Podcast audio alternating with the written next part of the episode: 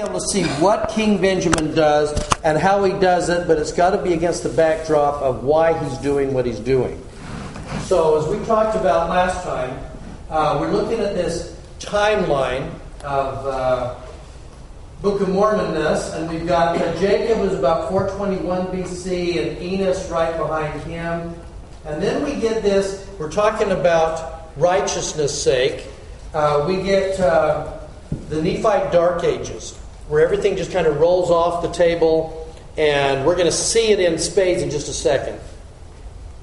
We get these Nephite Dark Ages where they just disappear underneath the mat, and there's all kinds of things going on. And it's this period of time where, remember, these are not the only people on the continent. And so during this, during the Nephite Dark Ages, we're going to see the influence of the other indigenous people around them and the effect that they bring to them, and what that and how uh, the doctrine of Christ gets diffused, it gets spread out into surrounding people. Um, and then as we're coming out of it, uh, then we're going to get Zeniff. It's about 200. It's also about the time of Mosiah, the first. And then uh, King Noah is going to be uh, about here, and Abinadi. And Mosiah and Benjamin are out here. Okay? And so we just have to remind ourselves that we're not in chronological order in the Book of Mormon. That, that they're a little bit out of order, and if you'll do that, then it'll make, sense, make a little bit more sense to you. Okay? Question so far? Yeah. I don't remember the book of that. Yes. It's, it's, it's actually written, and it says it's on the big plates, held by the kings. And we have the small plates. How do we know that he was 200 BC? Uh, if you look actually in your chronological thing in the scriptures, it'll tell you that it's about that.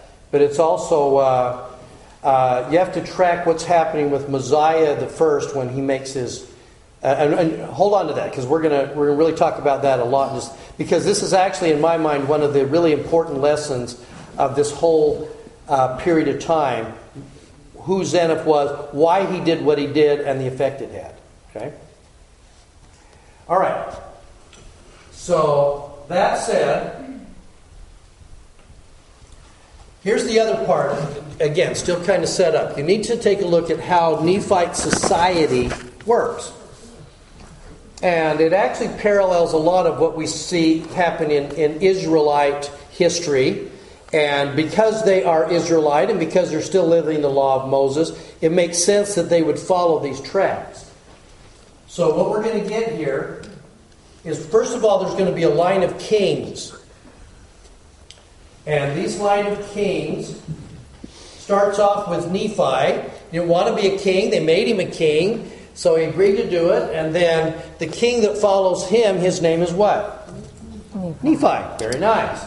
According, that is how that was going to work. It's going to be Nephi the second. But who, it, but who is Nephi's high priest? Jacob. Yes. Because on the other side here, we're going to have the line of high priests. So think for a minute that you've got a line of kings and a line of high priests. And each one's have different duties. As Alma is going to find out down the road, that the kings do king stuff and high priests do high priest stuff, unless for certain periods of time it'll all fall under one hat. Okay? So, under the line of kings, the next one here is going to be Nephi the second, because we're going to we're going to specifically name a king, and, and as we've talked about before, when kings become kings, they take on oftentimes a new name. It may be the, the name they were born with, but probably not. It's a kingly name. We get that with Zedekiah. We get this with a lot of places here. And we're about to see it, I believe, with, with Benjamin. Okay? So we have Nephi the second. And then Jacob is going to hand off to Enos. And then here comes the Dark Ages. And now there's a lot of, again, muffling going on here as you get this long period of time. We don't know what happens. And the first time we see a Nephi king reappear in the Book of Mormon, it is Mosiah, the first. And so here's this period of time, and then and then what happens to the high priest? Here is the real effect of the Nephite Dark Ages. That's why when we take a look at why Benjamin is going to preach what he preaches, it's because of the failing that happens on the high priest side. They're going to completely fall off the map. Okay, as the people get more wicked. In fact, that line kind of ends all, all together, and we're, we're deep now in spiritual apostasy. And this will run about 250 years. So the kings are running. We don't know exactly how all, what all is going on with them. But we're going to get Mosiah, and then he's going to flee to the land of Nephi.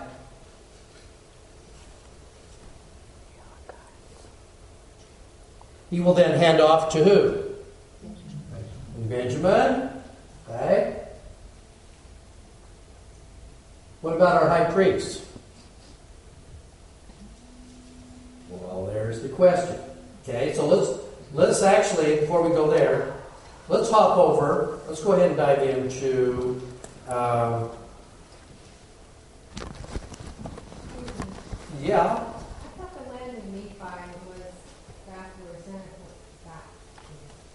The land of Nephi, hold on to that question. Because the land of Nephi is the original inheritance. This is where we are, okay? That uh, no, the Mulekites are in Zarahemla. Okay, so that's why I say keep keep all this in mind. Let's go to Omni.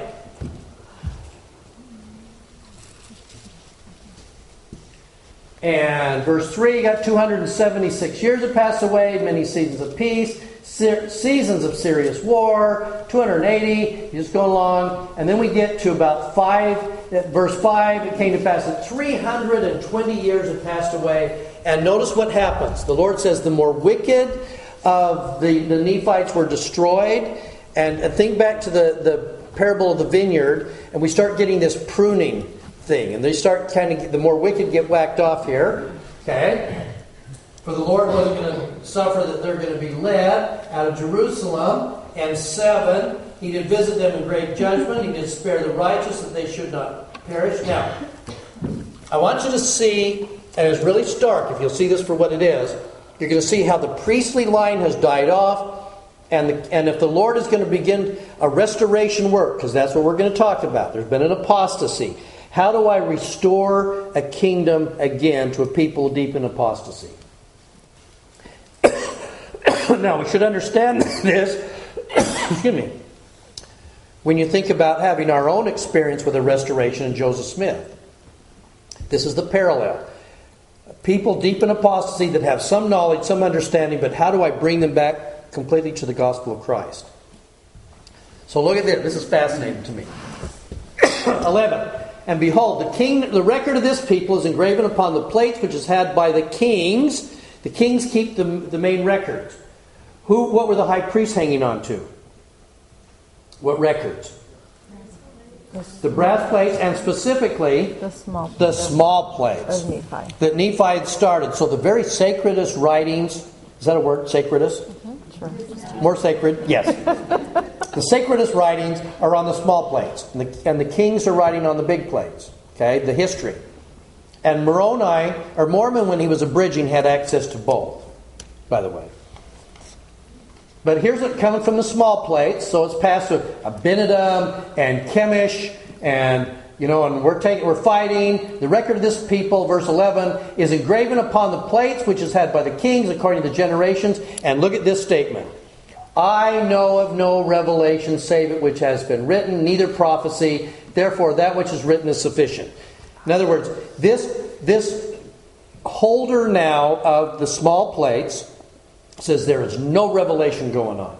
The only revelations that we have are the prophecies from ancient. There's nothing going on here. Nothing to see. Walk away. And so I'll finish my writing. See ya. Now, his son, Malachi, says, Behold, let me speak unto you concerning Mosiah, who was made king over the land of Zarahemla, but he didn't start in Zarahemla. He says, For behold, he was warned of the Lord. Wait, stop. I thought there were no revelations going on. He's warned of the Lord. How'd that happen?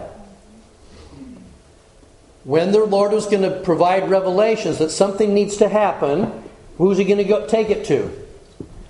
And apparently, the, the only prophet in town, which is this point, he's having to not go to the priestly line because they've died out.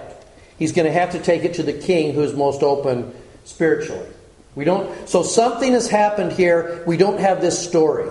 How it is that Mosiah the first got what the high priests weren't getting, but he is a righteous man, and he's hearing, and he's going to hearken, and he's going to respond. But there's a story here of how, after years of apostasy, Mosiah, we don't know if he had a vision or whatever it is. But guess what? He doesn't even have the small plates yet.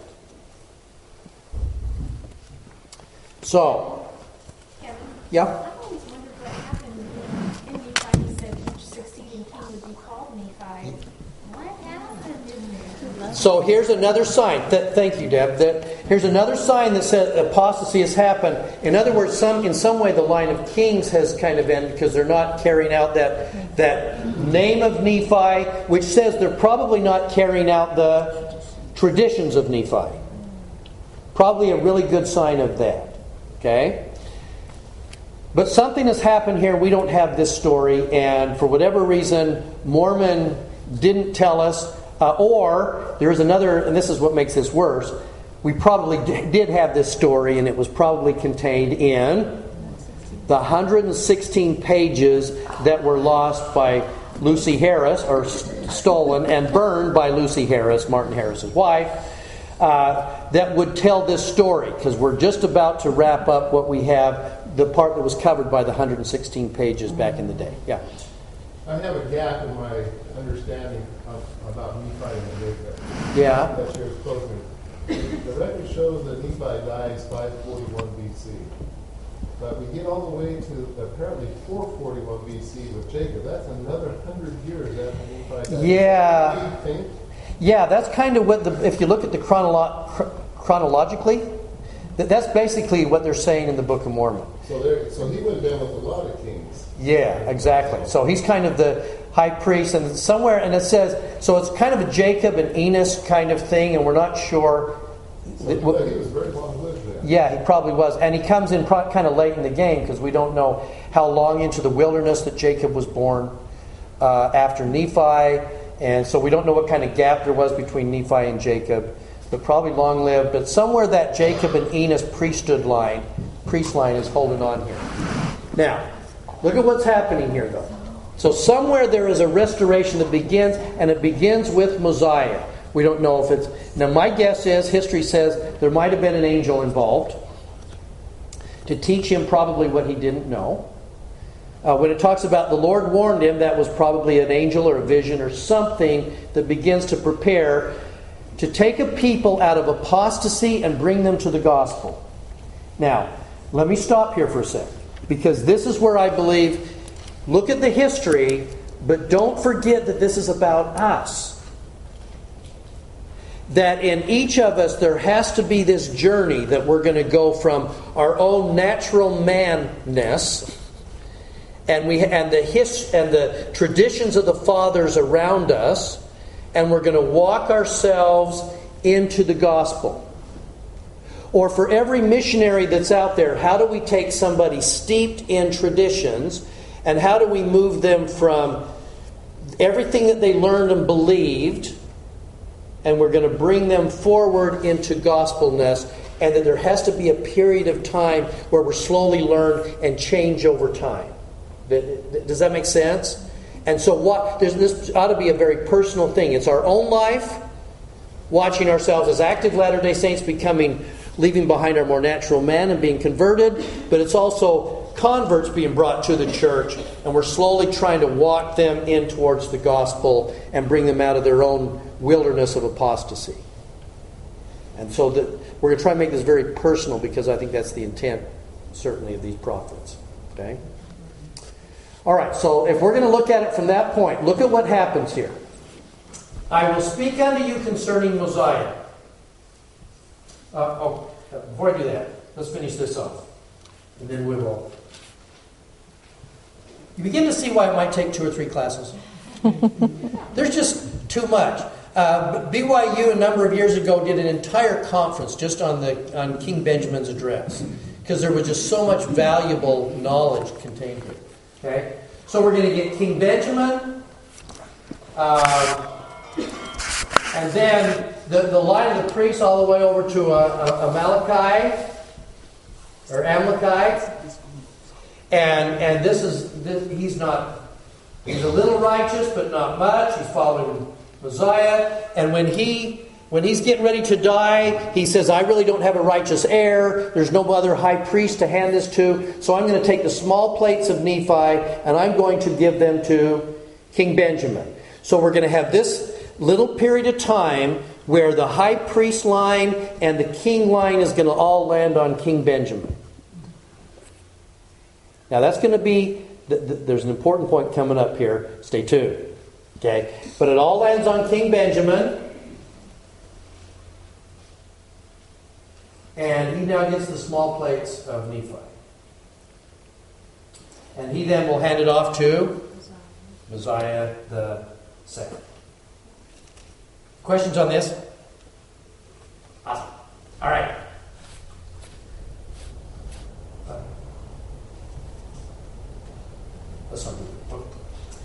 All right, so here we go. We're back. We're back here in Omni. We got Mosiah who is made king over the land of Zarahemla, for behold, he's warned of the Lord that he should flee out of the land of Nephi. Stop. How many times in the scriptures do we have fleeing stories? Because there are, remember, the. If you if you would understand the scriptures, you would understand the patterns. And when you see a pattern and it repeats over and over, that then you're going to be taught about what to expect next, and it makes sense. So, how many times in the scriptures do we have fleeing patterns? Sometimes we're supposed to stand in holy places, but other times the Lord says, You must flee. Give me an example of fleeing. Abraham had to flee. And, and Lehi. Joseph. Joseph. Alma. Nephi again. Nephi. The saints. Mary and Joseph. Mary and Joseph. I'm actually thinking about Moses taking the children of Israel and, and getting out of Egypt. Sure. And as I think about that, I think about the name Mosiah. It's awfully close to Moses. And Hold on to that. makes me wonder if Mosiah took on his name, King Mosiah first took on his name, if I didn't have Hold on to that. You're, you're, you're, I like the way you're thinking because you should be thinking that way. Okay? Because that, that, that's going to be kind of important. But think about the fleeing for a second. Now, here's the pattern though. When you have a saint, you, when you have righteous people, and where they live is no longer safe or healthy or spiritually strengthening to them, and the Lord is going to specifically tell us when that comes to do what? To flee. And we're going to flee to the promised land, right? What stands between those that flee and the promised land? The wilderness. If I'm in a bad place, and the Lord says, like to like to Lehi at the beginning of uh, 1 Nephi 8, in the tree of life, this is a dark place. Angel shows up, let me lead you, and we go into a wilderness. If we're where we are and we're comfortable, and we're going to flee into the wilderness, have we just gone to a place that is more comfortable or less comfortable? Less. Yes. The wilderness is less comfortable than where we are. And the promised land is not yet. The pattern is when the Lord tells us to move, He will take us from a place where we are comfortable to a place where we are less comfortable. We are going to go from a place where we felt safe, but we can't stay here anymore. And there's a promise of a promised land over there, but in the meantime, we have to travel through the wilderness. And, the, and oftentimes the Lord says, Move, we move, we get into the wilderness, it's worse, and we handle that wilderness how? This was not fair, or it was not right. Or at the very least, the Lord told me to move. This should be better. It should be happier. It should be safer. Did I not get the answer right? Maybe I moved, and because it's worse, that really wasn't the Lord that told me. So we start second guessing the Lord because the wilderness is worse than where we were. There's this, there's the struggle, and we're not yet at the promised land. Let me just throw this out. Isn't the wilderness a place where you get rid of all the baggage that you had with you when you were in the bad place? Ah, The so- be a relief, a rest. Wouldn't you think? Because I think that's true. Part of the part of the message of the wilderness for the saints going across the plains, for instance, was we end up stripping off a lot of things we thought we needed. Turns out you didn't. Those that landed in the Salt Lake Valley after the journey, they were kind of hardened and down to the bare bones, so that they could then grow. It's like it would almost be like we're talking about pruning again, wouldn't it? We're going to keep coming back to this thing. Years ago when I would, and I've talked about this before, where I would have my clients that I needed them to be able to help make bigger changes. And sometimes just sit doing talk therapy in an office ain't working very well. So I would take them out into the wilderness, and I, and I saw it very much as a wilderness allegory, an experience. We'd take them out into high adventure ropes courses, and I got into those enough that I was building them and, and working very closely. And what that would mean, for instance, give you an example. One of the high adventure ropes course things that I would do with my clients most often was what we called the ring. And the ring was this beautiful little place where we'd I'd hook you into a harness and I'd give you a little helmet and I'd hook you onto the belay line. But then you would climb anywhere based on the the course I was using, anywhere from about 30 to 60 feet up into a tree, and you're walking on these little things to get up there, and then we would have a little perch, and it's just a little chunk of wood that we had nailed into the side of the tree, and it was no more than about a foot at the most, sticking out from this branch 30 or 50 feet up in the air. So you'd get up there and you'd stand on it. And you're just looking straight down. Okay? And then we had it devilishly set up. So there's a cable running across, and uh, we had a big, bre- a big hoop that we were dangling from the cable, and it was set up so that I could move the hoop close or far away. And I would put it out there, and they would stand on the perch, and then we would start. Now the therapy would start. Let's talk. Let's talk about what's going on in your life. Well, I've been depressed for a long time. Yeah, and, and here's what's been going on. Okay, got it. We talk about it, get into it. And it was funny when people get up there. Now they're kind of disturbed. We've, they're uncomfortable, and, and all the feelings would come pouring out. Then we'd say, now what would life look like not depressed? And they describe it. And I'd say, I want you to put it in the hoop.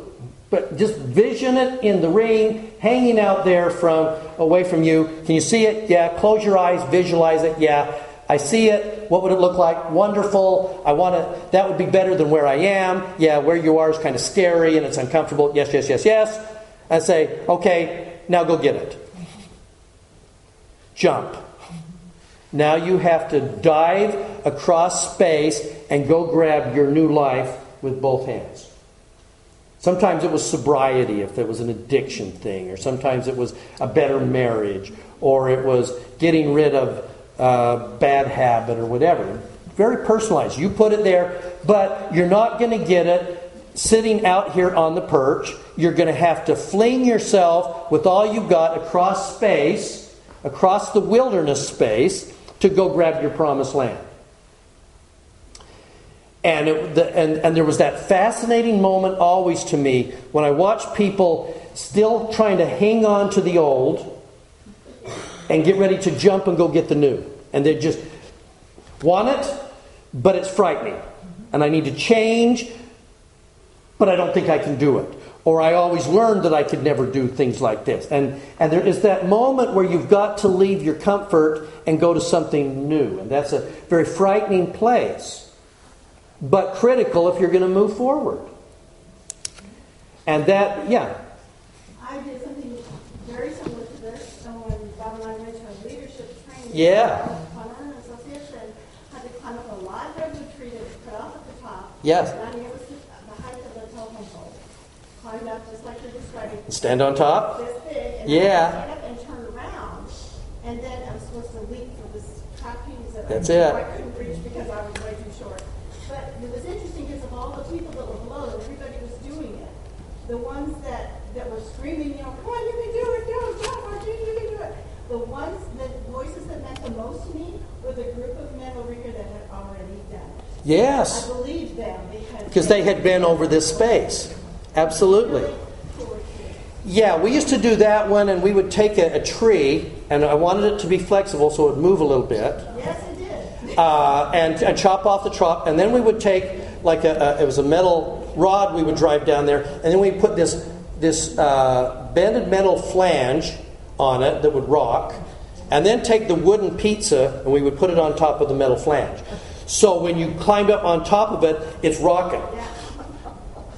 And you just have to kind of stand there and, and you're looking down, by, and it's 30 feet down. You're going, ah! But then you've got to dive. So where you're at is not comfortable, but to leave where you are that's not comfortable and dive across space and get to something. That promised land means you have to let go of where you are. Okay? That is the wilderness experience. It is, I have to let go of where I am and trust and travel and go get something else. But the problem is the wilderness. The problem is, do we continue to trust the Lord while we're in the wilderness? He told me to accept this calling. He told me to get married. He told me to not get married. He's telling me to do this. He's telling me to this. He's telling us that we're supposed to pack up our family and move. He's telling me that we have to do a variety of things, and we're having to prepare, and then we leave the comfortable place and we're scared to death in the wilderness. I picture, for instance, well, one last thing on this. Uh, uh, 1845, uh, the Saints are in Nauvoo. They're getting ready to go to, uh, to, to pack up and go. They're starting to prepare. There are meetings going on in Carthage and Warsaw and um, Quincy where they're talking about what do we do about the Mormon problem. Brigham Young says, you know what, we're going to we're going to leave Nauvoo and we will go. So we'll get ready. Well, they weren't going fast enough, so right, about January, December, January of 1845 into 1846, Governor Ford lets it slip out that maybe there might be mobs that might encourage the saints.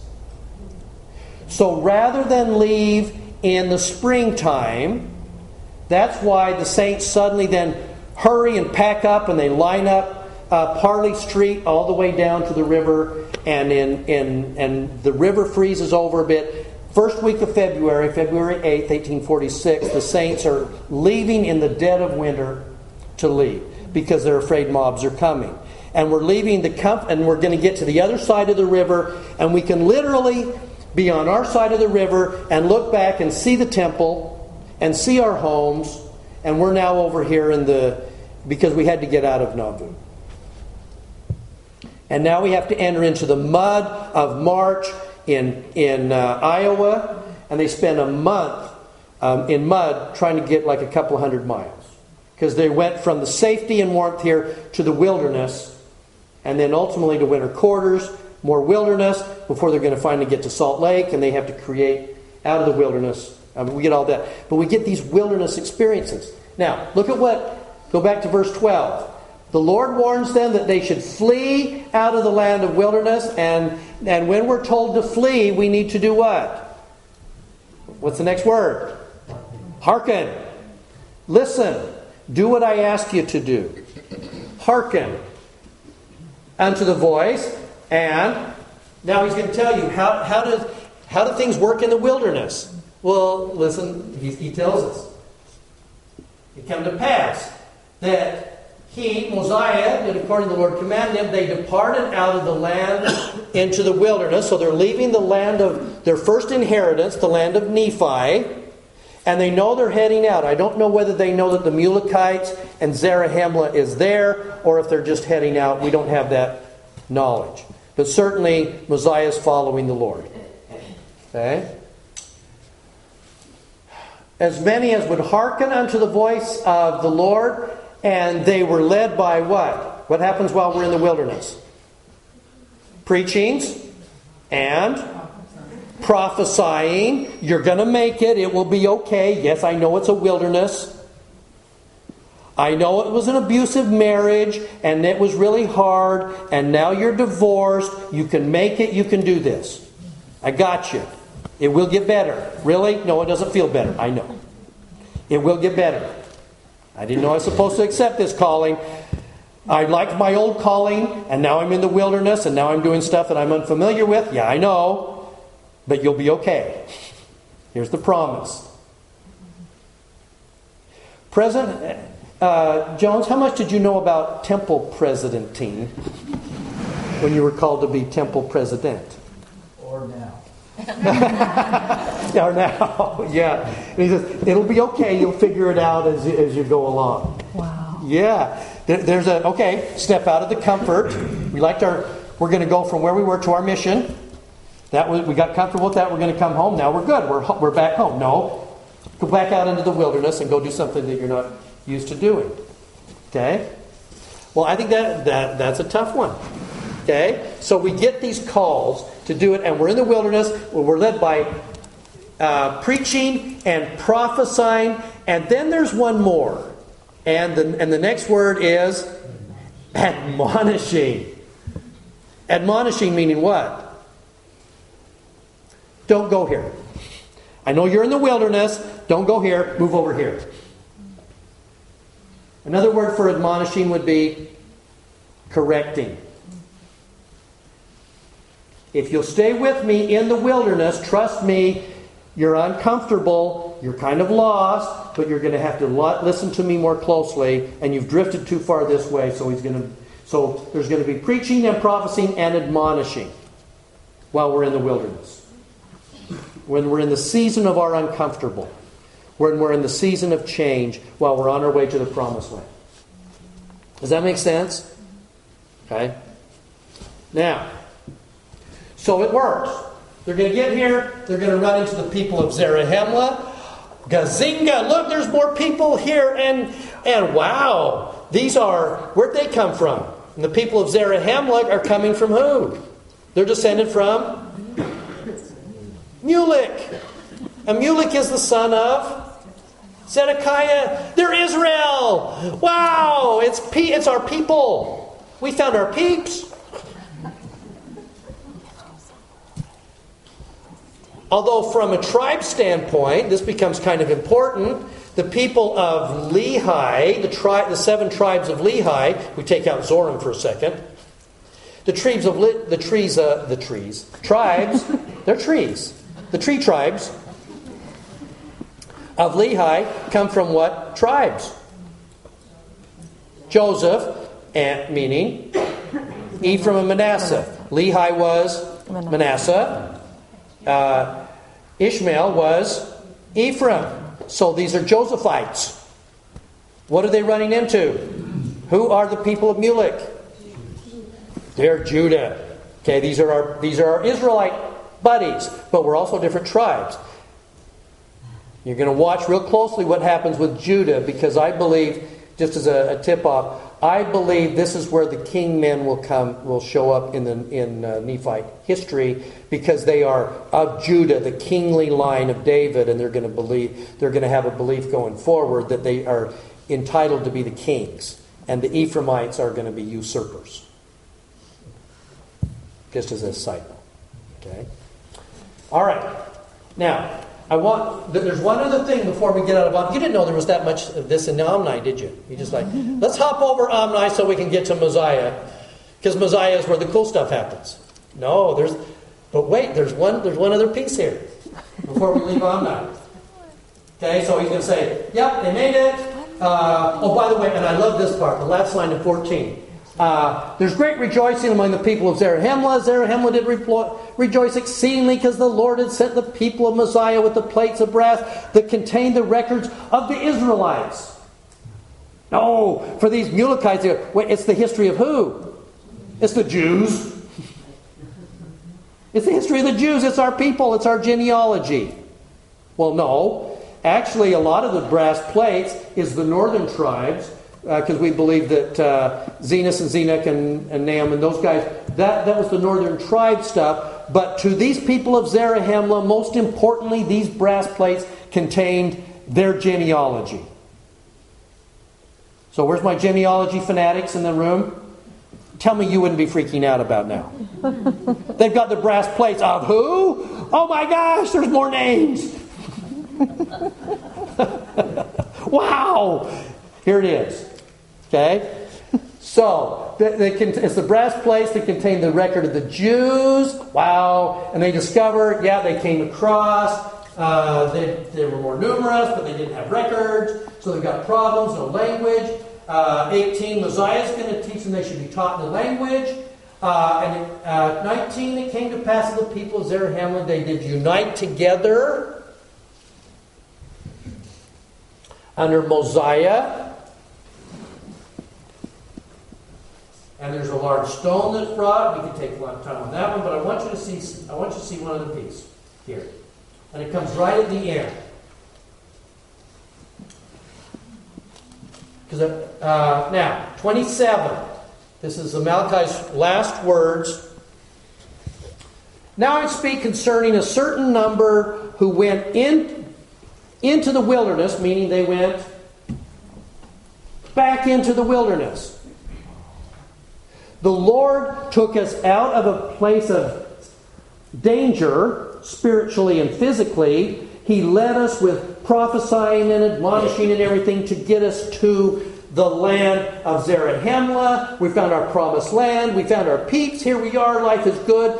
And then there's a certain amount of people that will then say, now, you know what? We're going to go where? Back into the wilderness from whence we've come. Uh, and their leader being a strong and mighty man, and a. There, okay, there's your clue. Stiff neck cause contention, they fight. 29, they come back. Uh, is going to now lead this group. This who this is. Came to pass that they took others, considerable number, and took their journey again into the wilderness. Now, stop for a second. Because this occurs right now, think about what chunk of the Book of Mormon involves this people that go back. This people that go back into the wilderness, and as a result of that, we're now going to get the stories of what? Alma.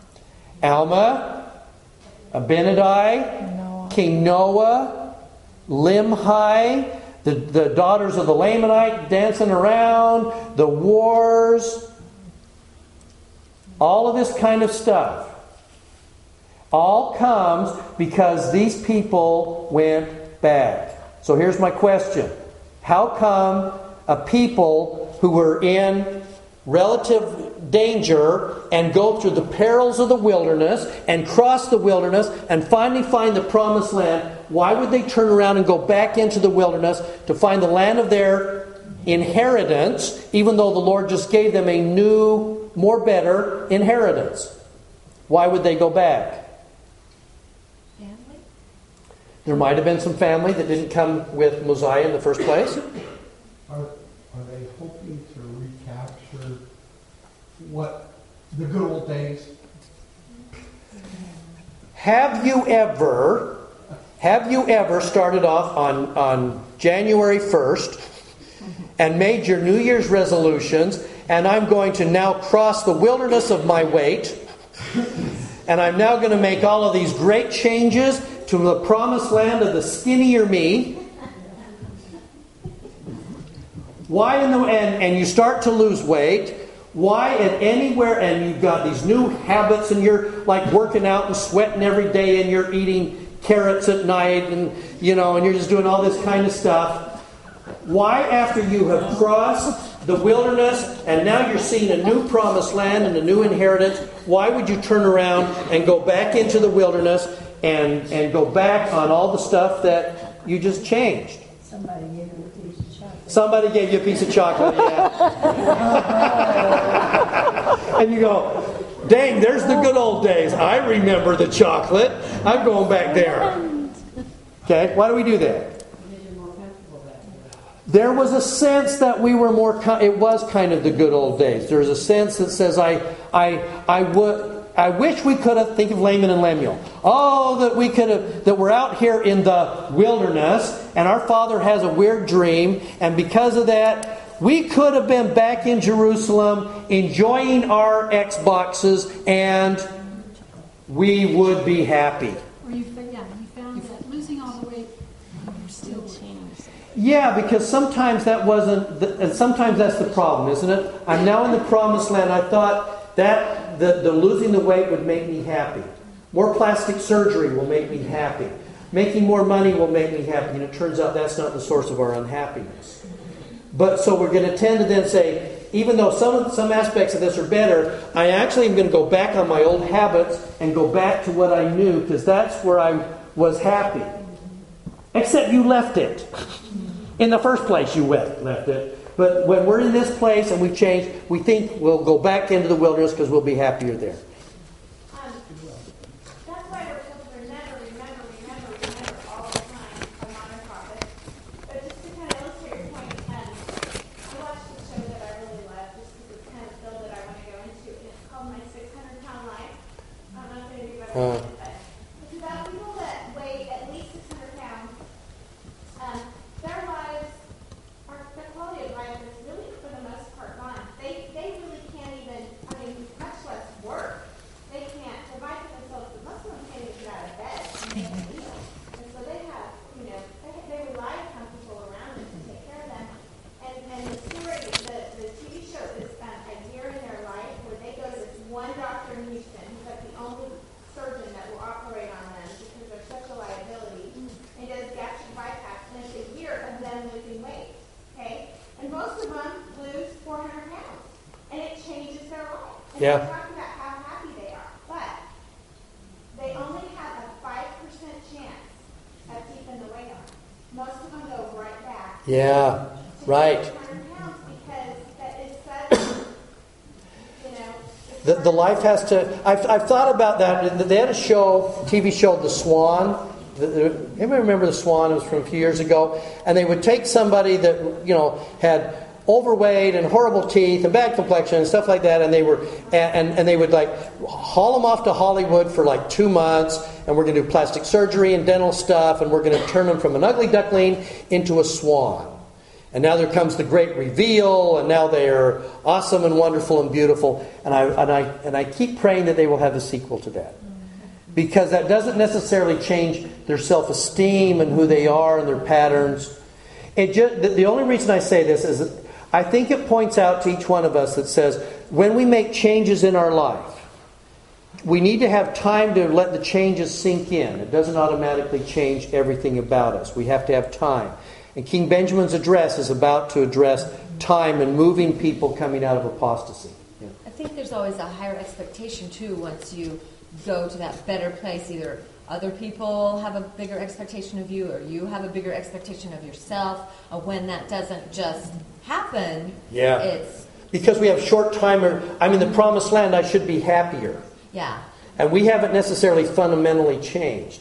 It's one of the things that I see with those that I'm working with with addictions is that they will get going for a while and they're doing great and then they have a relapse and that relapse is kind of important at that moment. Either I'm now going to go back to it because I was happier when I was using or I see it as a temporary relapse, I turn back to the Lord, I get back on the horse as quickly as possible. And it's really a critical time when we get to relapses. Yeah. In, in that, why would we leave? Every, every presidential election, it seems that there are people who say, if that person, whoever it is, is elected. Yeah. I'm leaving the country. Yeah.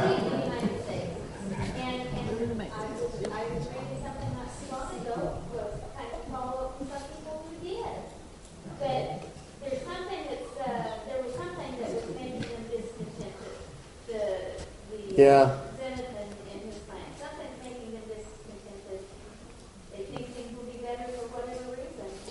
Most of the time, that's, by the way, that's when we go into the wilderness most of the time, for most of us, to try and make changes in our life when we are discontented where we are. And there's a reason why we move, why we're willing to take a, change. Or at the very least, it's the Lord that says while you're sitting in fast and testimony meeting and you're enjoying the fast and testimony meeting, and the Spirit says, You go bear your testimony. And you go, No, I'm comfortable right here. And so, no, I'm good, Lord. Th- They're fine. No, go bear your testimony. No, I don't want to do that.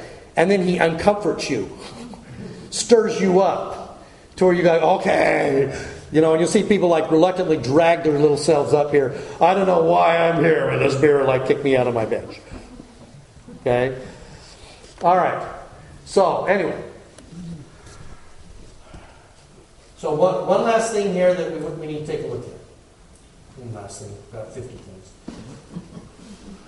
We're about to find here, and I just want to I want to finish off this thing that what we're going to find here is that the kingly line, when they're going to finally get here to Zarahemla, from King Benjamin to Mosiah, they're going to need an introduction of a high priest. Where's the, who is the next high priest for these people in Zarahemla? It's Alma. The Lord is going to go out to one of the trees in his vineyard and he's going to bring a tame olive branch and he's going to come and graft it in over here. And that's going to say some things about the kind of priesthood power that King Benjamin has, by the way. Because the high priest is not on the, is not on the spot yet. He has to be brought in from the outside. Okay? So it's going to be Alma. And the Lord went, and, and we're going to find out that King Benjamin is going to die. My, my math this week tells me that King Benjamin dies and Alma shows up a year later. That at the very least, Alma is four years away from coming into Zarahemla at the time of the King Benjamin address. The pro- they're being prepared for the prophet. Benjamin is filled with the spirit of Elias to prepare the people for Alma, to come and organize the church and begin baptizing. But, it, it, but that time is not yet yet. Yeah. Are you that King Benjamin and all actually they don't have the Melchizedek priesthood? They may not. We actually don't have an indication that we don't know. There's a big question mark here. But there's to, we're, to, we're about to find that there's a big part of King Benjamin's address that gets completely left out. And it's in every other address through the whole Book of Mormon. Baptism. It's not there. And as soon as Alma shows up, he's baptizing like crazy. So that's a, and we're going to probably get into more of that t- next week. Yeah. Where did Alma get his priesthood? Ah, yes, there's a question. I think I've told the story before, have I not? About the uh, in the early days of the uh, uh, African church, and, and the saints were joining in Africa, but they didn't yet have any priesthood or anything. And and President McKay sends uh, an emissary. There's one of the secretaries of the first presidency, and he spends hours with all of these guys in Africa. This is like in the eight, in 1950s and and they've got and they've been studying the Book of Mormon and they're calling themselves saints and they've got letterhead with Church of Jesus Christ of Latter Day Saints, Ghana branch, you know, and there's just hundreds of them. There's an entire stake that's really kind of been organized, and he gets them in there and he gives this long thing, and then and then this, this emissary to uh, thousands of these African members says, "Now, do you have any questions?" That was their first question. Where did Alma get his priesthood from? And that's the point at where that emissary from the first presidency goes, wow, these guys aren't just here for the welfare dollars or something like that. These are well studied, understanding saints, and they're asking questions we're asking in Utah. Yeah. Well, I don't believe they were members yet. They weren't members yet. They couldn't be, they hadn't been baptized. But they had they were organizing branches with letterhead and everything and say and studying the Book of Mormon and they had you know anyway. But that that is the question we're about to get to that. Are you going to discuss the, the parallel between, or the importance that, that we had to have a republic for the gospel to be restored? It's similar to the United Not, States not, and Joseph not, Smith. not today. It- it- Yes. Okay. So I need you to see what's about to happen here. Yeah. Was baptism mentioned anywhere in the Book of Mormon before Alma? Yeah, it is.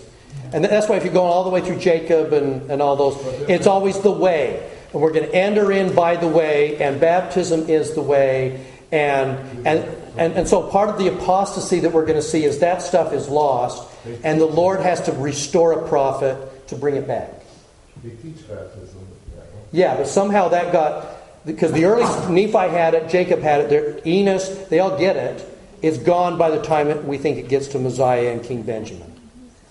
And now, before they're getting ready to be baptized, that in essence, if I, if I ruin all of next week's lesson, King Benjamin's address is a pre baptism address. King Benjamin's address is how do we take an apostate people and teach them all the things that, fact, we may have time to start touching on that. Hold on to that. It's a pre baptism address to get them ready for baptism. Okay? Now, but before, one more thing I want to mention about King Benjamin. I told you there was a lot here, right? and the more we get into that's why it's, it's just fabulous how much meat is in this little area uh, to just kind of glean and see what's going on. But I need you to see the great merge. Uh, so we're going to have the Nephites, Ephraim and Manasseh are going to come into Zarahemla. They're going to meet with the Mulekites, Judah, and and the guy that's already that got him there is King Mosiah.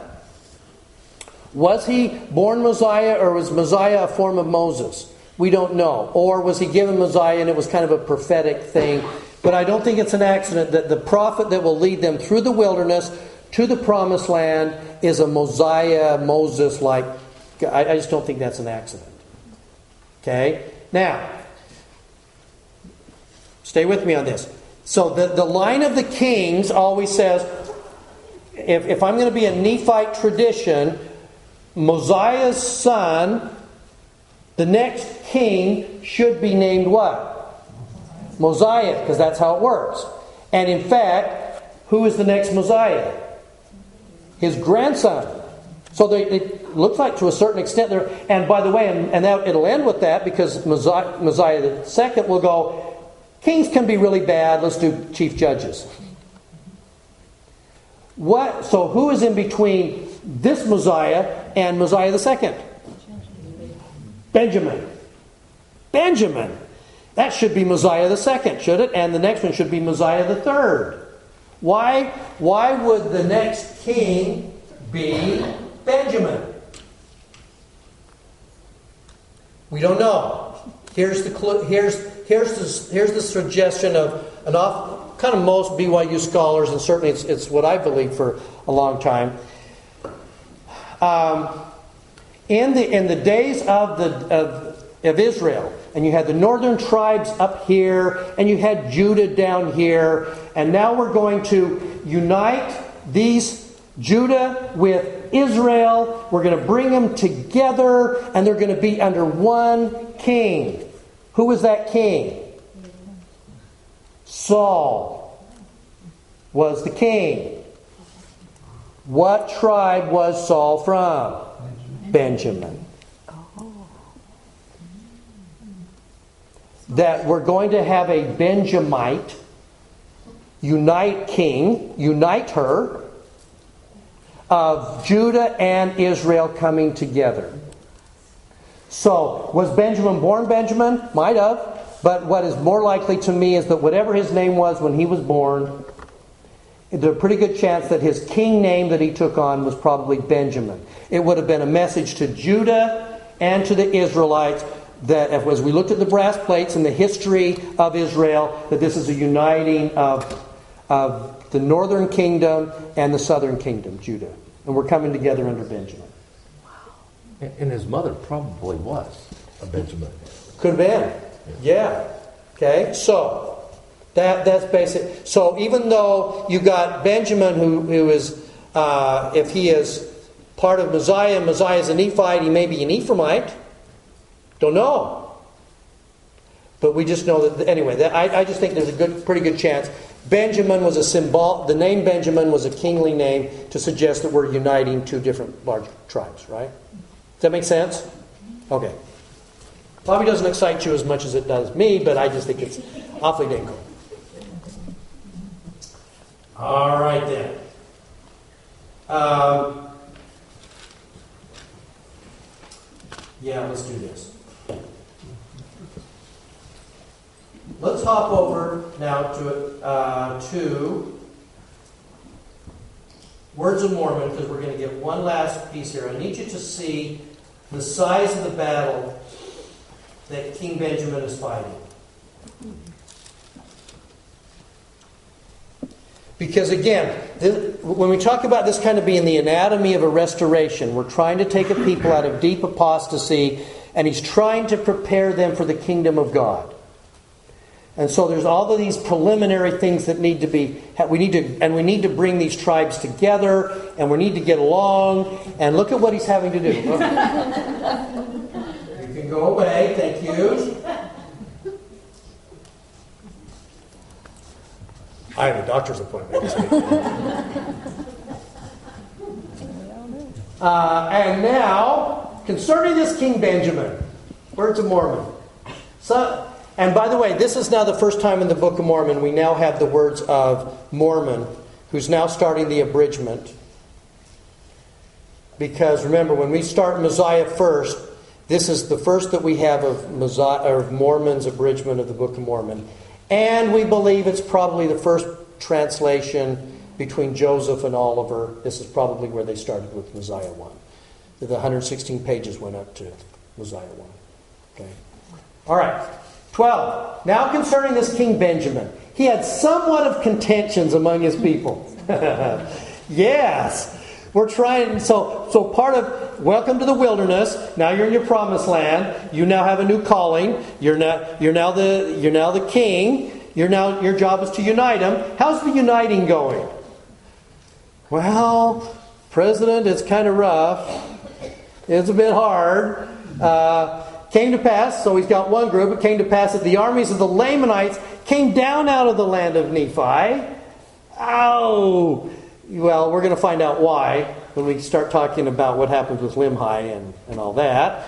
But they're going to come all the way, they're going to cross the wilderness to still, because there's and Limhi and their people, but they, not, they don't have the records and the plates. The thieves, the Nephite thieves that stole our birthright are down in Zarahemla, and now we know where they are. So the Lamanite army is going to kind of sweep down there, and King Benjamin has got to fight them he did stand against them, and he did stand in the strength of his own arm. And as part of this uniter, he's going to reach into antiquity. And what is he going to use to defend the sword of Laban? That is, he could have used any sword. He probably had to go to the museum to get it or pull it out of a rock. I don't know. But he's having, there it is. It's, it's the sword of Laban, and he's going to use it to defend. And I think, and, and so think about the tradition that said, there, there's this new king, and he's fighting him in Zarahemla, and what sword does he have? Sword of Laban. Wow. Symbolically, that's just powerful. Nephi defended him with the king with the sword of Laban, and King Benjamin's doing the same thing. Uh, okay, so he's going to defeat them. Strength of the Lord to contend. They slain many. Came to pass that he contended with Lamanites, so they were driven out of the lands of their inheritance. It's our inheritance. Zarahemla is now our inheritance. It's not our old inheritance back in the land of Nephi. Zeniff, knock it off. It's our, we have a new land of inheritance, and it's Zarahemla. But they're going to drive them out of the land of their inheritance. Okay? So, we got that battle. So sometimes our battles are on the outside. They're outside forces attacking us. When it comes to the church, are we attacked by outside forces? We certainly are. Okay? And we stand up with the spiritual sword of Laban and we say no, and here's our the sort of our testimony, and we say, We love you and care about you, but no. Now, where's the next battle coming from for, for Benjamin? Inside inside. 12. And it came to pass that uh, there had been false Christs, and their mouths had been shut, and they punished according to their crimes. They have internal dissension that starts rising up. Now, had we false Christ, what law are they living? Law of Moses. Do we know how the law of Moses dealt with false prophets? Yeah, it could be harsh. And it says they were dealt according to their crime. There had been false prophets and false preachers and teachers, and many dissensions away unto the Lamanites.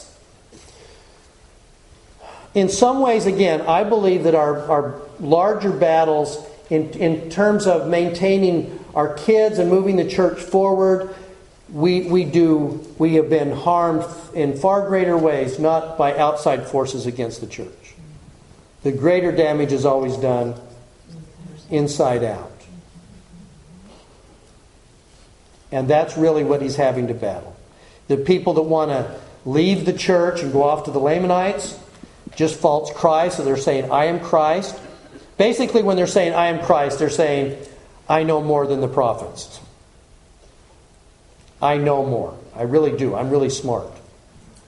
And I think the prophet's kind of dotty. He's kind of old and he's an old guy, and what would he know?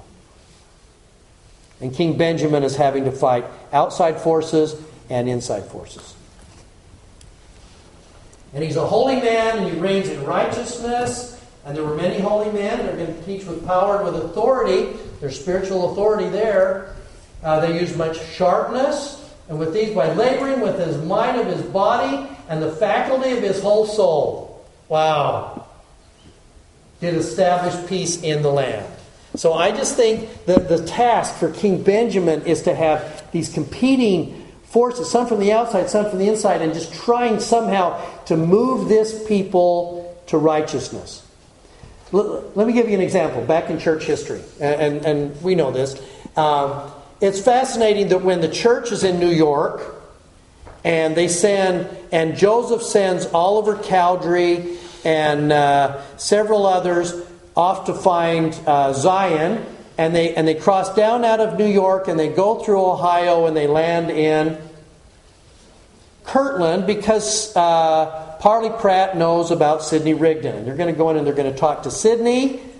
Sidney's a preacher in Kirtland, and suddenly, inside like three weeks, everybody catches fire, and, and, and within a month, there are more members in Ohio than there are in New York. There are three branches up here. We got this massive branch in Kirtland. And ultimately, when things get so bad in New York, where does the church move? Kirtland. So now we're going to bring these people from the wilderness. We're going to walk them down into Kirtland, and here they are. But the problem with the people in Kirtland is that they are believers, they're pumped, and they have their traditions. They have their traditions of their fathers. And it's going to take a while for Joseph to work with them and move them from the traditions of their fathers and move them to the right traditions. So, an example they would hold a sacrament meeting in Kirtland. They would talk about the Spirit, and we're talking about spiritual gifts in Kirtland. And they would, and the people there under Sidney Rigdon really knew. Yes, we know about spiritual gifts. We love spiritual gifts, and the spiritual gifts were Pentecostal like. So let's talk about the Holy Ghost. Yes! And they're jumping up and they're running up and down and, and they're going crazy and they're flipping in the air and they're, you know, and, and uh, I've mentioned before one of those that, that always makes me smile, but now they've learned about the Book of Mormon. Let's mix the Book of Mormon tradition with our Pentecostal like spiritual tradition. So, in the middle of the sacrament meeting, there would be men that would jump into the aisle and they start and they start rolling down the middle of the aisle spiritually. I'm going to the Lamanites. I'm going to the Promised Land. I'm going to find it, you know. And they're just all this kind of excitement stuff. And part of what Joseph was having to do is calm them, settle them down. And, and yes, you have wonderful traditions, and they're not quite right. We're going to have to slowly move you to where you understand how spiritual gifts really work. Well, that's kind of what they were getting in Zarahemla. We're trying to move them to a new tradition. Does that make sense? Okay. Yeah. Up it says uh, in verse 16, Mhm. so it came back, King and his sisters and holy prophets were among the people. Yes. So you said that, I thought you, you there were prophets. I think they're, they're holy men, but we don't have a high priest. We don't have a high priest capable. Uh, in fact, let me do this. Uh, it's in. Give you an idea of how these guys saw each other. there after that King Benjamin was a holy man, so was he kind of acting? Yeah, holy, I think at that point doesn't necessarily mean priesthood. Priesthood. Could be, yeah. Okay, I'm getting a little bit confused. because Yes, sir. If we go forward to when Alma is given authority to organize the church, Yes. the scripture says plainly that Mosiah gave him power and authority to ordain priests and teachers. Yeah, I think he's giving him the uh, the permission, and, and and you know what, President, it could very well be that. So when they say that, when Benjamin said that there are people that have power and authority, should we be dismissing the word authority and just say? power? No, probably not. That and that's and that's certainly a, a way of looking at Because there's another line that comes through that says that up until that time, none except who were descendants of Nephi were given uh, the uh, ability to be king.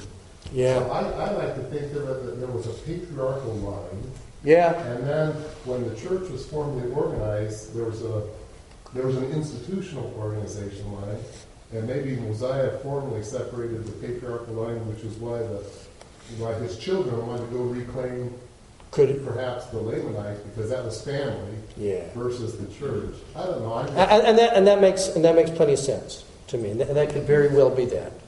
Could very well be that. Okay, uh, let's let's hop over to. We got 15 minutes, and we made it to Mosiah one.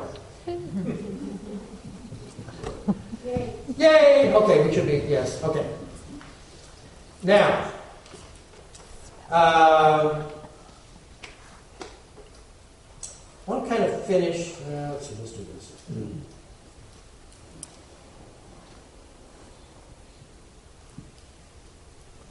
Oops.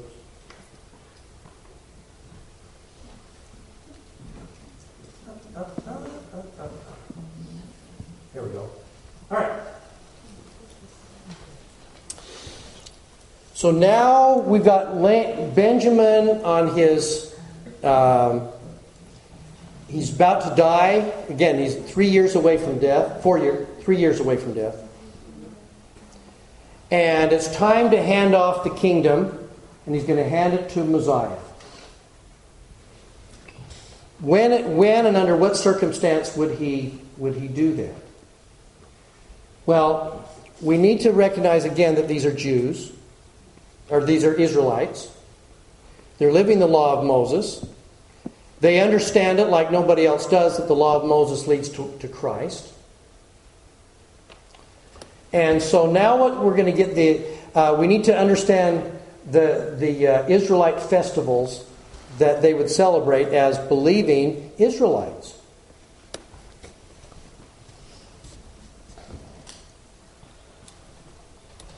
In the first month of, of the year, I know it says seven, but the first month uh, is when, when they celebrate Passover. When we get to the coming of the Savior in 3rd Nephi, which at this rate may be years from now, um, it's going to make sense that that's probably right around the, the, the celebration of Passover. This time God won't pass over them, He's going to be in their midst. But the, the most sacred uh, festivals for all, for all uh, uh, Judaism now is actually takes place around the seventh month. It's late September, October. And now we're going to get what the, what's called the high holidays. Okay? And there are three festivals during the high holidays. Now, and the first month is, is Rosh Hashanah. It, it's the new year. We're celebrate the new life of things. Okay? And by the way, this is traditionally if you're gonna if you're gonna bring in a new king, now's the time. That's why it is, by the way, if we take a step backwards, the thing that was interesting about the Savior when he his in the last week of his life and he finally comes into uh, Jerusalem the last time, just before he's going to be crucified. And remember, the people all line up and they bring out the olive branches and they're all waving and they're bringing in the new king. Well, the funny thing is, this is Passover they're doing this at. But they are instant, but it is the Feast of Tabernacles. It's during the high holidays that they will bring out the olive branches, or when they institute a new king. A very interesting mix of festivals for the Jewish people. They're doing it at the wrong time. But it was a direct message to say, but we know that we have a new king that's entering in among us. So if, if, if Benjamin is going to bring in a new king, he's going to stay within the, the uh, Israelite festival commands of Deuteronomy. So we're going to get the first month, Rosh Hashanah, marked by the blowing of the trumpets. Trumpets, traditionally, here comes the new prophet, or the waving of olive branches. In the tenth month, uh, you're going to get Yom Kippur, the Day of Atonement. Remember, this is traditionally that, that day where the, this is where um, uh, John the Baptist's father, uh, Zacharias, it, that's when he can't talk because the because the, the, Day of Atonement, the the the, uh, the high priest is supposed to come out and say some things. There's some things he's supposed to say. Well, this is the Day of Atonement. This is the day where the sins of the people are collectively uh, sacrificed on the altar by the goat that has sprinkled the blood and all that. Okay. Well, this is so Yom Kippur, and it's a, so we get a mix of these festivals. There is uh, Yom Kippur or Rosh Hashanah, Yom Kippur, and the final one is uh, the Feast of Ingathering or Sukkot. And Sukkot, a, a Sukkot is a shelter. It is the tabernacle. And this is and, and what, what are we celebrating? And th- think about what has just happened with these people and the crowd. We're, we're celebrating what? Why are they in a Sukkot? What's the tabernacle? In this case.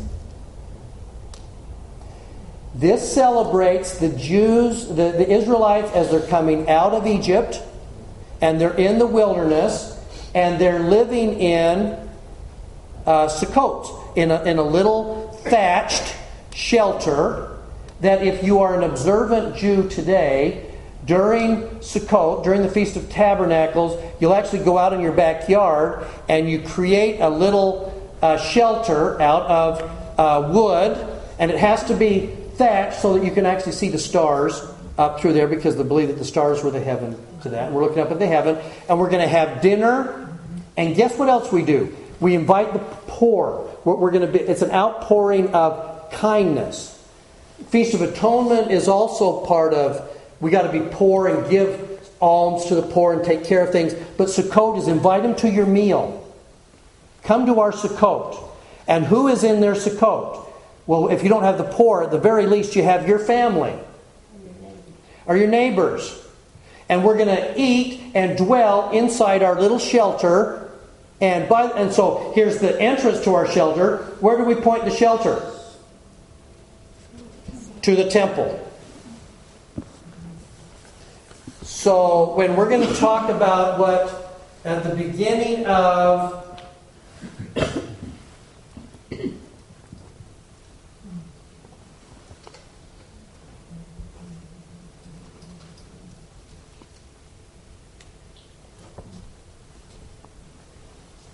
when they're when they're all asked to show up to hear King Benjamin's last address, they took the firstlings of their flocks that they might sacrifice and burnt offerings according to the law of Moses. They're celebrating the Feast of Tabernacles. But in the way but if you listen to King Benjamin's address, he is pulling in elements of Yom Kippur, and they are anointing a new king which is giving you some idea of Rosh Hashanah. There, there, it's a combination of all of these. Trying to say there's a new beginning, and part of the new beginning is you're gonna, we're gonna, there's gonna be an atonement made, and guess what? We're gonna give you a new name, and a new start, and a new kingdom, and we're gonna offer sacrifices, and the best way to do that is you build your shelter, because even though our, in the same way that our, our forefathers came out of Egypt, guess what? Our immediate forefathers under Moses, Mosiah, crossed a wilderness, and now we've come to our promised land. It's a mix of all of these beautiful concepts coming into his address. Okay? All right. Um, and they gave thanks. They had come out of their enemies, and they were taught to keep the commandments of God. Uh, that they and the purpose of all of this, at the bottom of verse four, uh, they were taught to keep the commandments of God that they. Okay, and we stop here. For all these people now gathered out of your wilderness experience, you've come into the church, and now you're taught to keep the commandments. And if we're going to say to somebody who's getting ready to join the church, why do we keep the commandments? We're now being told, what's the purpose of keeping the commandments? That they may rejoice and be filled with love towards God and all men. Isn't that a beautiful description? When your kids are wondering how come how come we keep the commandments, it's so that we'll love God more. It's how we show our love to God and, and how we express that. It is a symbol. Why do we partake of the sacrament? It's a sign that we are that we love God. He's asked us to do this and we're going to follow through. When, when we stood uh, in uh, stake conference and we sustained a new stake presidency, how do we tell the Lord? And the Lord has called a new stake presidency in the Plano Stake. How do we tell, how do we signify to the Lord and to the new presidency that we love them and we support them? What's the, what's the sign? There it is. It's an outward manifestation uh, that we will love and support, and we're going to, and it's a very public kind of thing. We're going to let people know. If if everybody voted against a new stake presidency, would they still be the stake presidency? Yeah, they would. The Lord's called them. It's our it's our outward manifestation of saying we will support, we will be there. We love we love the Lord, and we're going to do it. And we have a number of signs, and we're going to start talking about this next week there's another sign that we're going to give to God that we're willing to love and serve Him. And guess what that sign is? Baptism.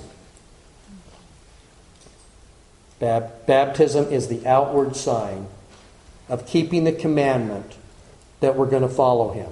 And by doing that, He can then meet that with a, a, a cleansing by fire and a remission of our sins. That's where we're going to go. Okay. You been swimming enough today? Yeah. F- f- f- feel like you got kind of, uh, didn't confuse you too much? Okay. Um, now, all this point, we have not, so the idea to, uh, for next week is we're going to start with King Benjamin's uh, proclamation. And I want you to be aware of two things while you're looking at it. Number one, this becomes not just a wonderful sacrament meeting talk. King Benjamin's address is going to do two things. One, I think it's preparation for baptisms and things that are to come. Number one. Also, he's putting forth a, a uh, constitution of how society lives and how society will get along. And I want you to keep aware there are going to be five laws. And these five laws will be taught when, when uh, Ammon goes up and teaches the people of Limhi. They will teach the five laws. When the other Ammon goes to the anti Nephi Lehis, he will teach the five laws. There are going to be five constitutional laws that as a people we follow. And we all learned it from King Benjamin's address. And guess what? there's even threads of King Benjamin's address when Samuel the Lamanite is preaching just before the coming of the Savior. You can actually find the five laws and you can find uh, threads of King Benjamin's address even in Samuel Lamanite's direction. It will be for the next couple of hundred years the law that they live by, and it's going to be the Constitution established by King Benjamin. Have you looked at the U.S. Constitution? Yeah, or, or, or our, our, tax laws or something like that. No, I'm serious. Have you looked at the Constitution? Oh, and, uh, against King Benjamin's address? Really? I don't know. I'm, I'm asking. It's a fascinating thought, isn't it? Yeah, it would be worth looking well, if they were both set by God. Ooh, the Declaration of Independence. That, that, that's an interesting thought. I could, I could see some of that in the preamble. Yeah. Okay. Th- thank you for that nice little side note. Thank you so much. Okay, uh, brothers and sisters, I, I, I, bury my testimony. This of, and, and again, oh, one last thing. And as wonderful and powerful and meaningful as this thing is, keep trying to picture a, this coming from a 21 year old boy in upstate New York with, with a fourth grade education. It's just so laughable. That, that how powerful this thing is, and how this little this guy in upstate New York, sitting in a little thing in Harmony, and Pennsylvania, and they're writing away, and they're going to nail exactly what needs to happen with Israelite festivals and the traditions, and continue those discussions on throughout the whole rest of the Book of Mormon. It's far too complicated to have been written by any one man. Bearing in mind testimony, this is great stuff. Uh, study, have fun with it this week. Uh, do a little research online, see what you can find, uh, and we'll, we'll continue it next week. And I leave that with you in Jesus' name. Amen. Amen.